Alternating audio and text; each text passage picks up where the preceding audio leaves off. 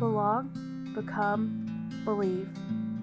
You're listening to Grace Church of Northwest Arkansas podcast. The message for April 23rd, 2023 is called The Meet Cute. The speaker is Laura Holland, and the location is Clapp Auditorium, Mount Sequoyah in Fayetteville, Arkansas. As um, Alex mentioned, I did realize as I was preparing for this weekend that it was kind of a heavy topic, and we're going to be talking about themes. And one of the themes I realized about myself is that I tend to talk about heavy topics, which really begs the question are the topics heavy, or is that just how I decide to approach them? I don't know. The jury's still out, but I'm just going to put that out there for y'all to y'all to think about. My name is Laura Holland, and I'm a member of the teaching team here at Grace, and we are going to talk today about the meet cute.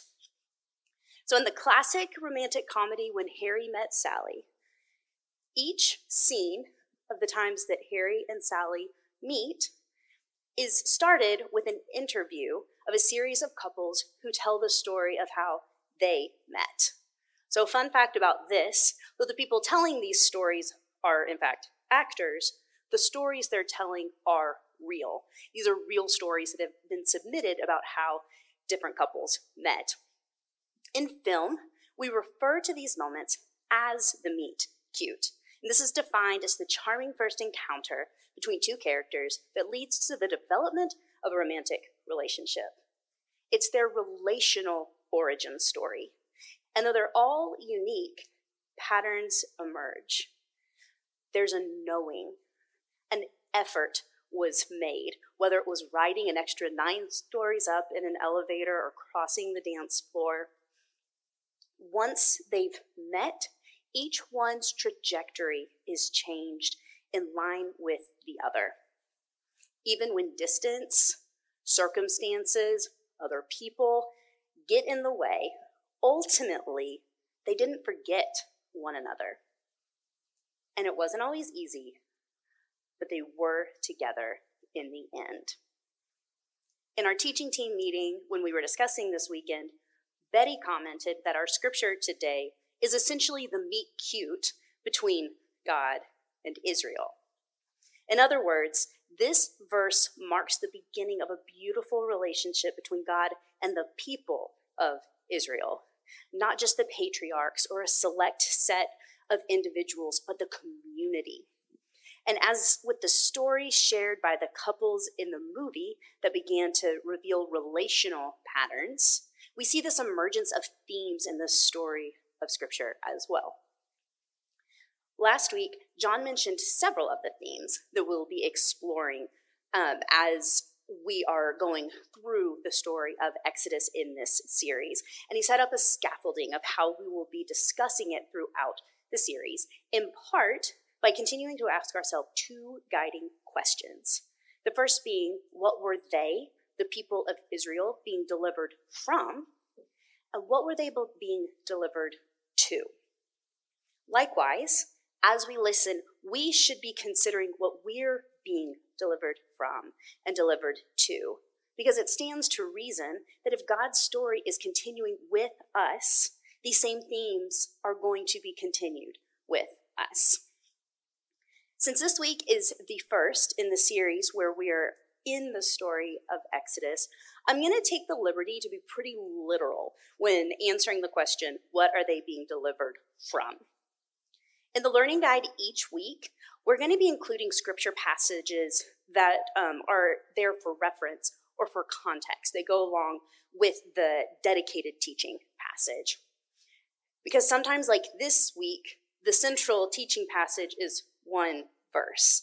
And so we want to be able to provide that larger holistic picture of where this falls and also to help us from cherry picking and deciding that it means what we want it to mean because we have taken it outside of the larger story. One of those context scriptures this week is Genesis 47 13 through 26, which tells the story of the severe famine, which we're told led to the land of Egypt and land of Canaan wasting away. It became so bad that after several years, as we read in verse 18, Master, it's no secret to you that we are broke. Our money's gone, and we've traded you all of our livestock.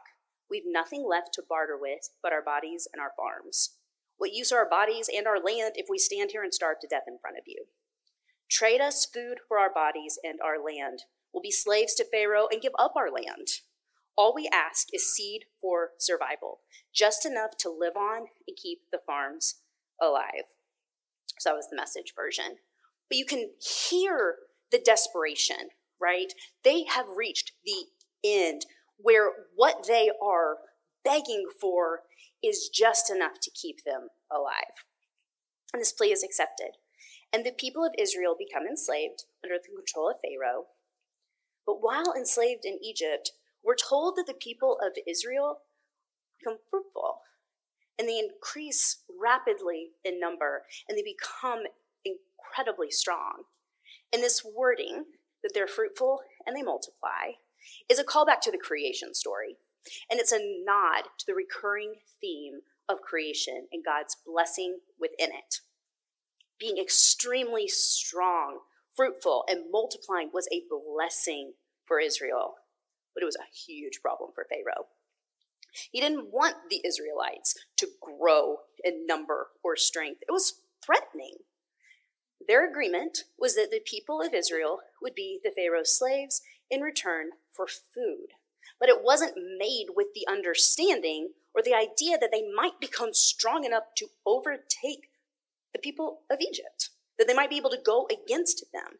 So Pharaoh needed them to be subservient for his plan to continue working, for things to continue be ordered in a way that benefited him. So to help ensure this, Pharaoh issued several decrees. The first one was the Egypt put foremen over the Israelites to oppress them with hard labor. And the more the Israelites grew in number and in strength, the greater the resentment and the oppression from the Egyptians grew in relation. The second one was that Hebrew midwives were told to allow only daughters born to the people of Israel to survive. These women did not follow the order, however, marking one of the first recorded times that Pharaoh's structure and orders were challenged. They claimed they couldn't make it in time. Because of all this work, the Hebrew women are just so strong and they give birth so quickly we can't make it. So they're making stories up, but they're like, sorry, not our bad, can't do it. And so in response, Pharaoh issues a third decree. And in this one, he's like, okay, since the order to the midwives didn't work out, forget about getting rid of male heirs at birth. Just do it now. Just take them, toss them in the river. Obviously, not a great thing. And unless the movie The Prince of Egypt was in heavy rotation in your home, I'm going to guess that this last decree is the one that we're most familiar with because it sets us up for Moses' origin story. And in this, we learn that Moses' mother, sister, and Pharaoh's daughter ultimately work together, in effect, thwarting this third decree. In part, and it started by putting Moses in a basket and sending him down the river, which is another literary connection, an allusion to Noah, who was in the story of Noah and the ark, which was another time where God named one person whose role was liberation liberation for the people of Israel and was able to overcome the threat of water. So, a lot of a lot of calling back, recurrence of themes and ideas here. So now we're to our central verse for today, which is Exodus 2:23. And as Alex read, that is, during this long period of time, which was about 40 years, the king of Egypt, the Pharaoh, died, and the Israelites groaned because of the slave labor. They cried out, and their desperate cry because of their slave labor went up to God. So this is previewing next week some, but we learn in the following verses that God listened to their groanings. God remembered God's covenant with Abraham, with Isaac, and with Jacob. the patriarchs. God saw what was going on with Israel, and God understood.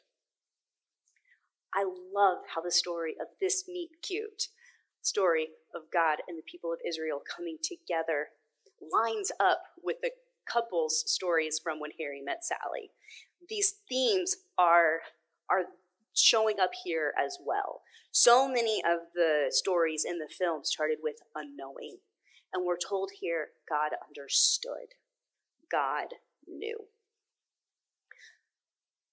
In our verse, we're told that the Israelites groaned because of their slave labor.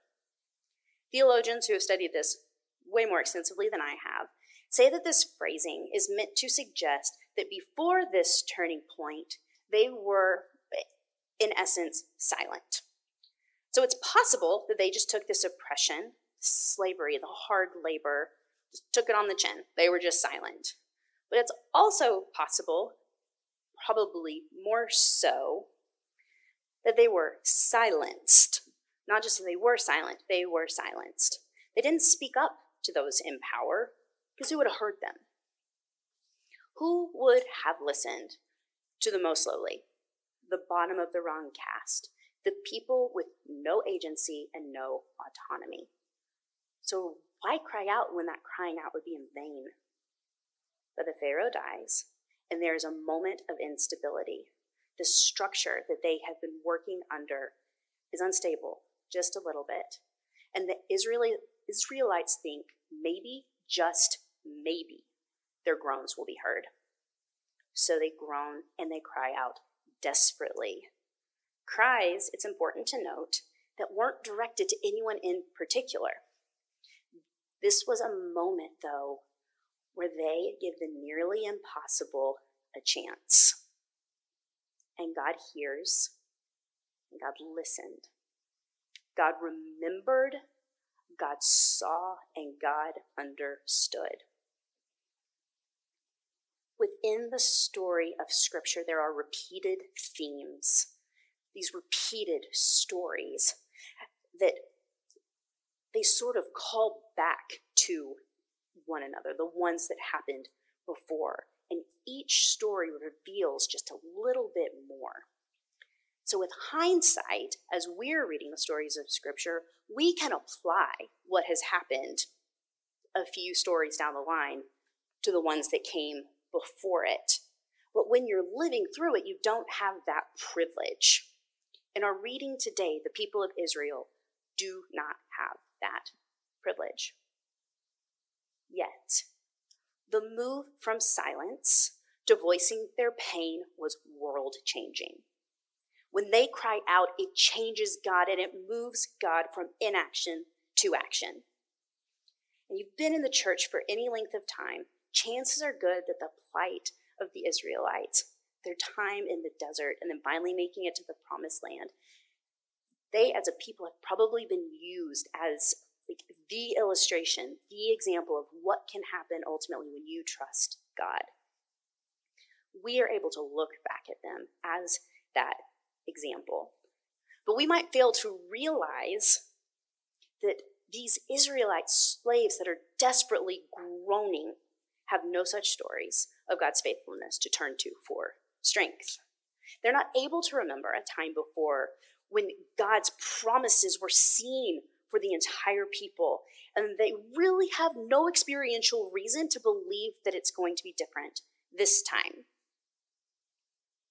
Because Again, before this point, God had spoken to individuals and made covenants with the patriarchs. But here we see the beginning of God's relationship with the community.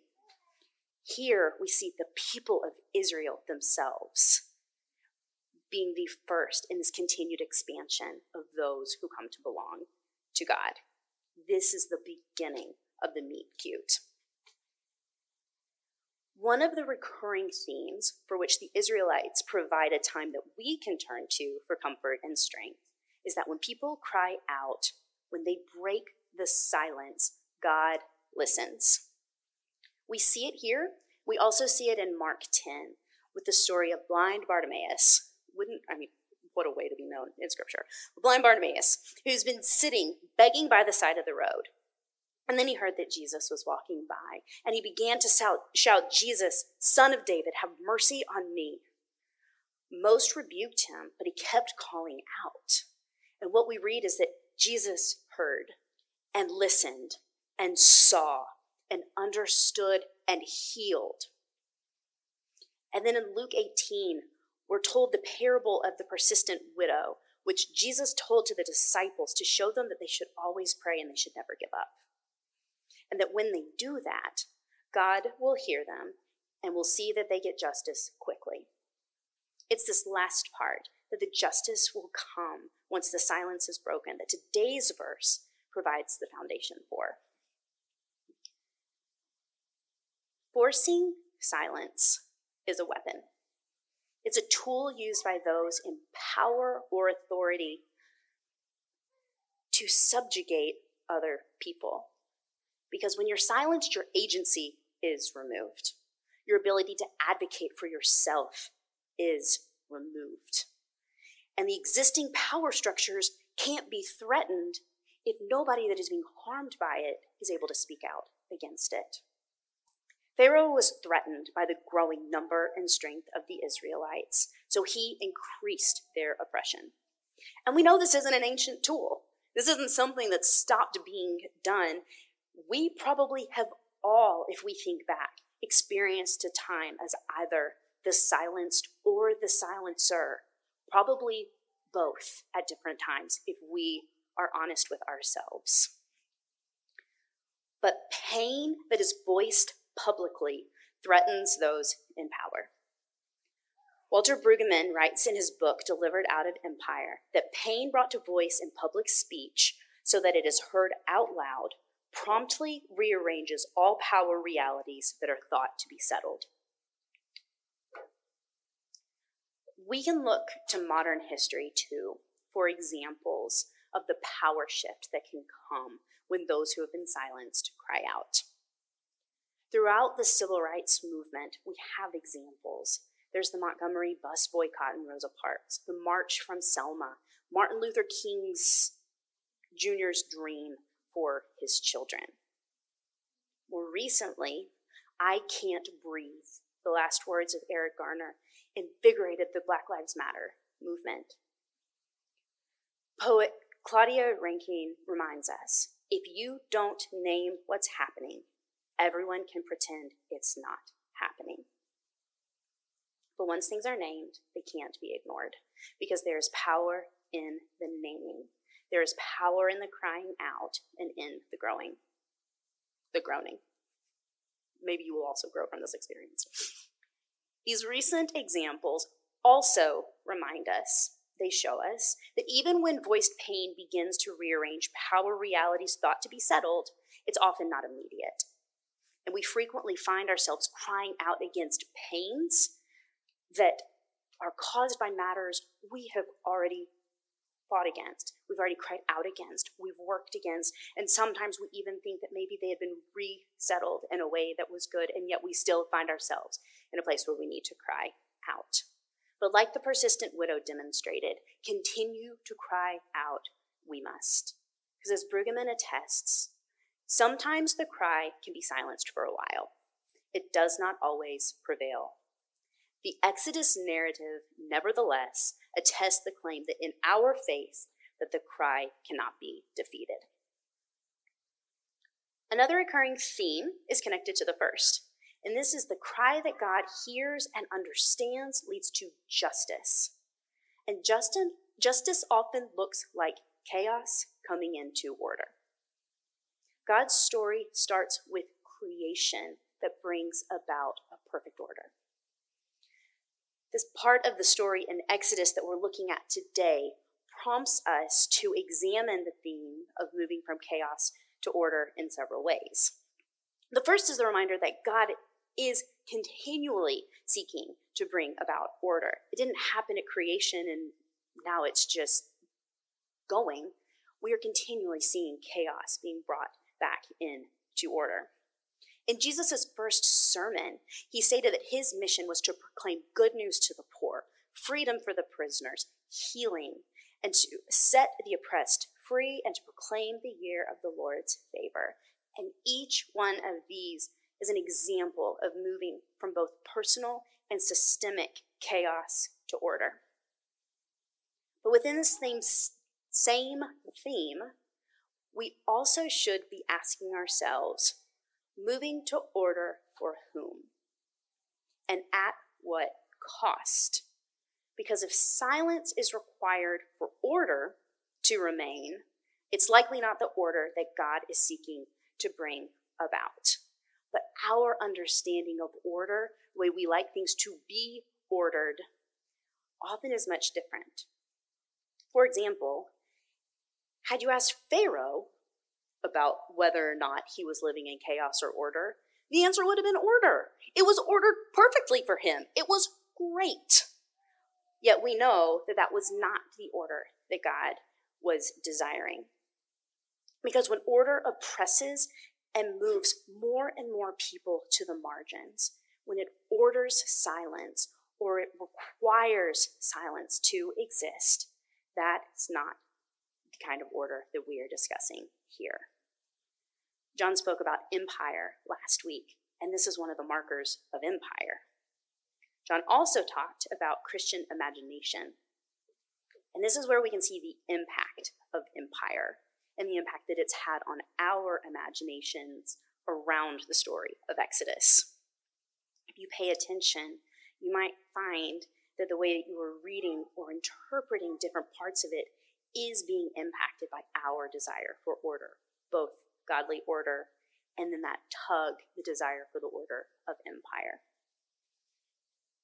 In fact, the fact that we are brought to examine this point because of the groaning and crying out of the Israelites is somewhat ironic, maybe even confusing, considering how frequently the same groaning and complaining of the Israelites is used within the church as a cautionary tale as something to pay attention to. Like, let's not let's not be like that. Now, let's not just groan and complain. Because when the larger story is told, sometimes it has been used to silence legitimate concerns, legitimate things that have been seen and need to be raised as complaints. When I served as a small groups pastor at our church in DC, one of my responsibilities was to meet with potential leaders to talk through our leadership covenant. And one of the bullet points on our leadership covenant was that we would not gossip or complain, grumble or gossip or complain. And the reason for that was that it could cause dissension within the church. The first couple of times that I read through this, something wasn't sitting right. And then finally, it occurred to me that I hope that the nuance was intended within this, but that there was nuance. Gossiping and grumbling, most often, are caused out or are born out of the noticing of real issues. We have special insight to things that we're going to see that are a bit askew, that are bit of chaos, if you will, that we have special insight that we need to bring up. It's gossiping and it's grumbling and it's just complaining for the sake of complaining when it is directed to the wrong person. When it is directed to someone just to continue that, to get someone on your side to be upset about the same thing instead of bringing it to someone that can do something about it. I think that it is far more a direction thing than an action thing.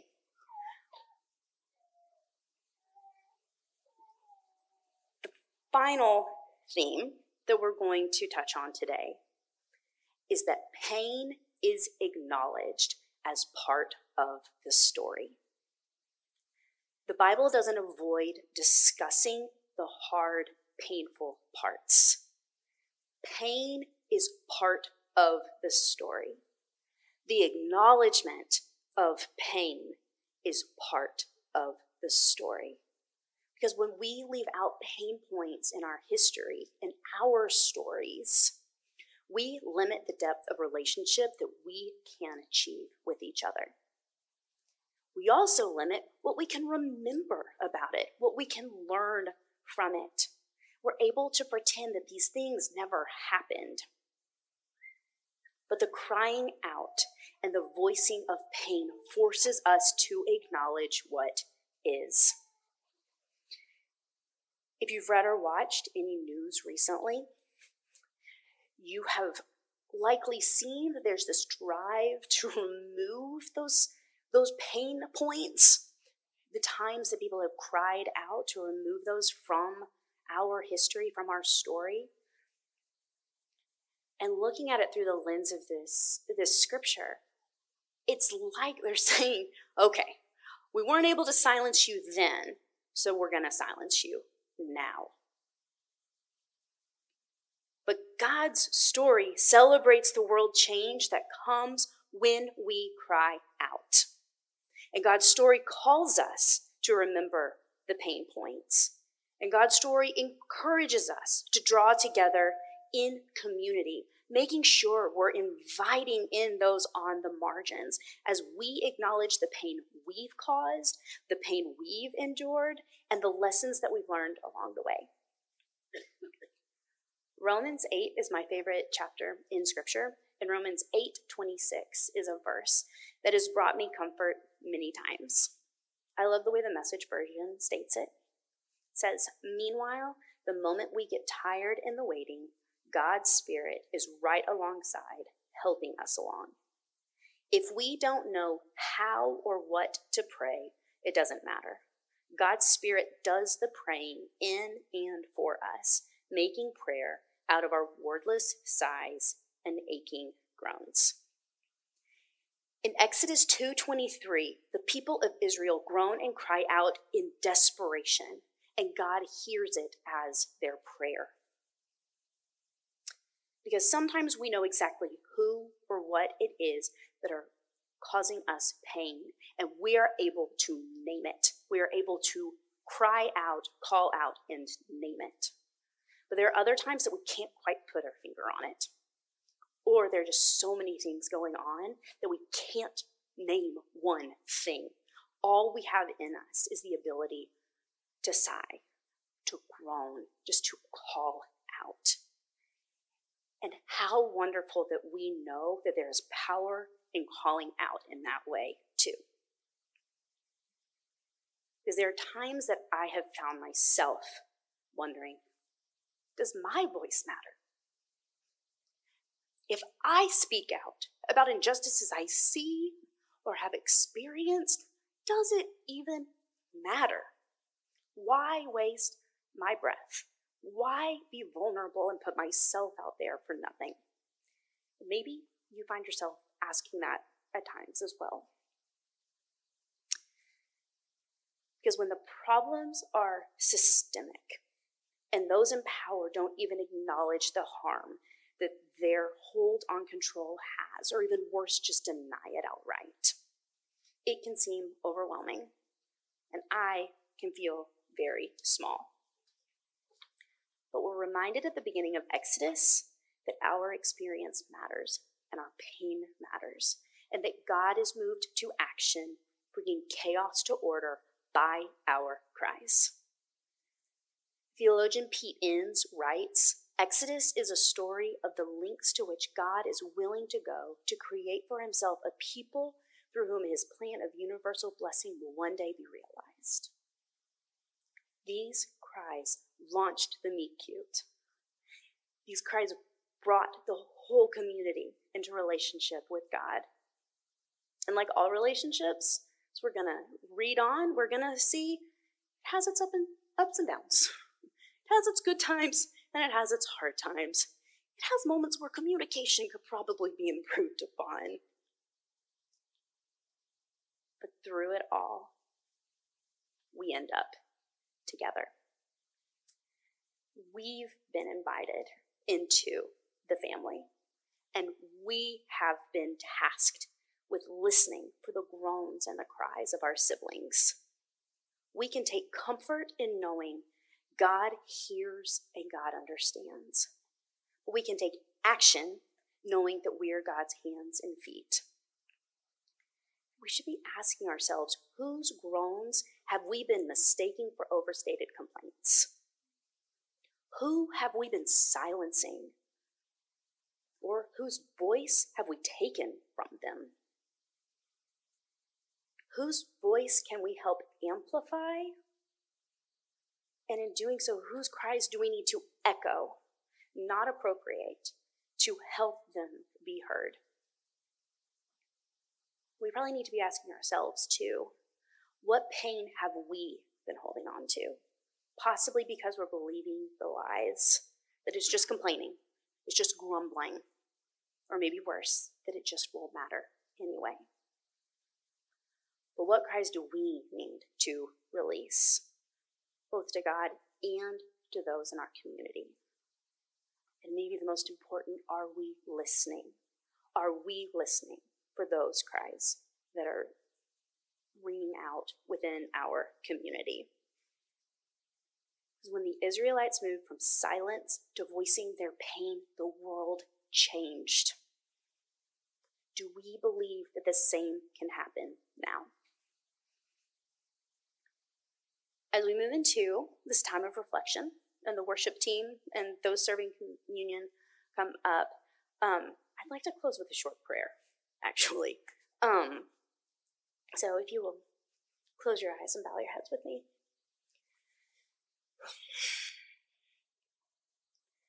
God, you have shown yourself to be a God who listens. Give us ears that can hear the groans and the cries of those around us, and wisdom and bravery to know how to respond. You're also the God who understands and knows, so help us trust that our pain will be heard. And as the God who comforts, we ask that you're with us in the waiting. You, God, are also the God of justice, so help us to see the chaos you seek to order and to know our role as your hands and feet. Amen. Thank you for listening to Grace Church of Northwest Arkansas podcast. You can find more about us online at gracechurchnwa.org. Grace and peace.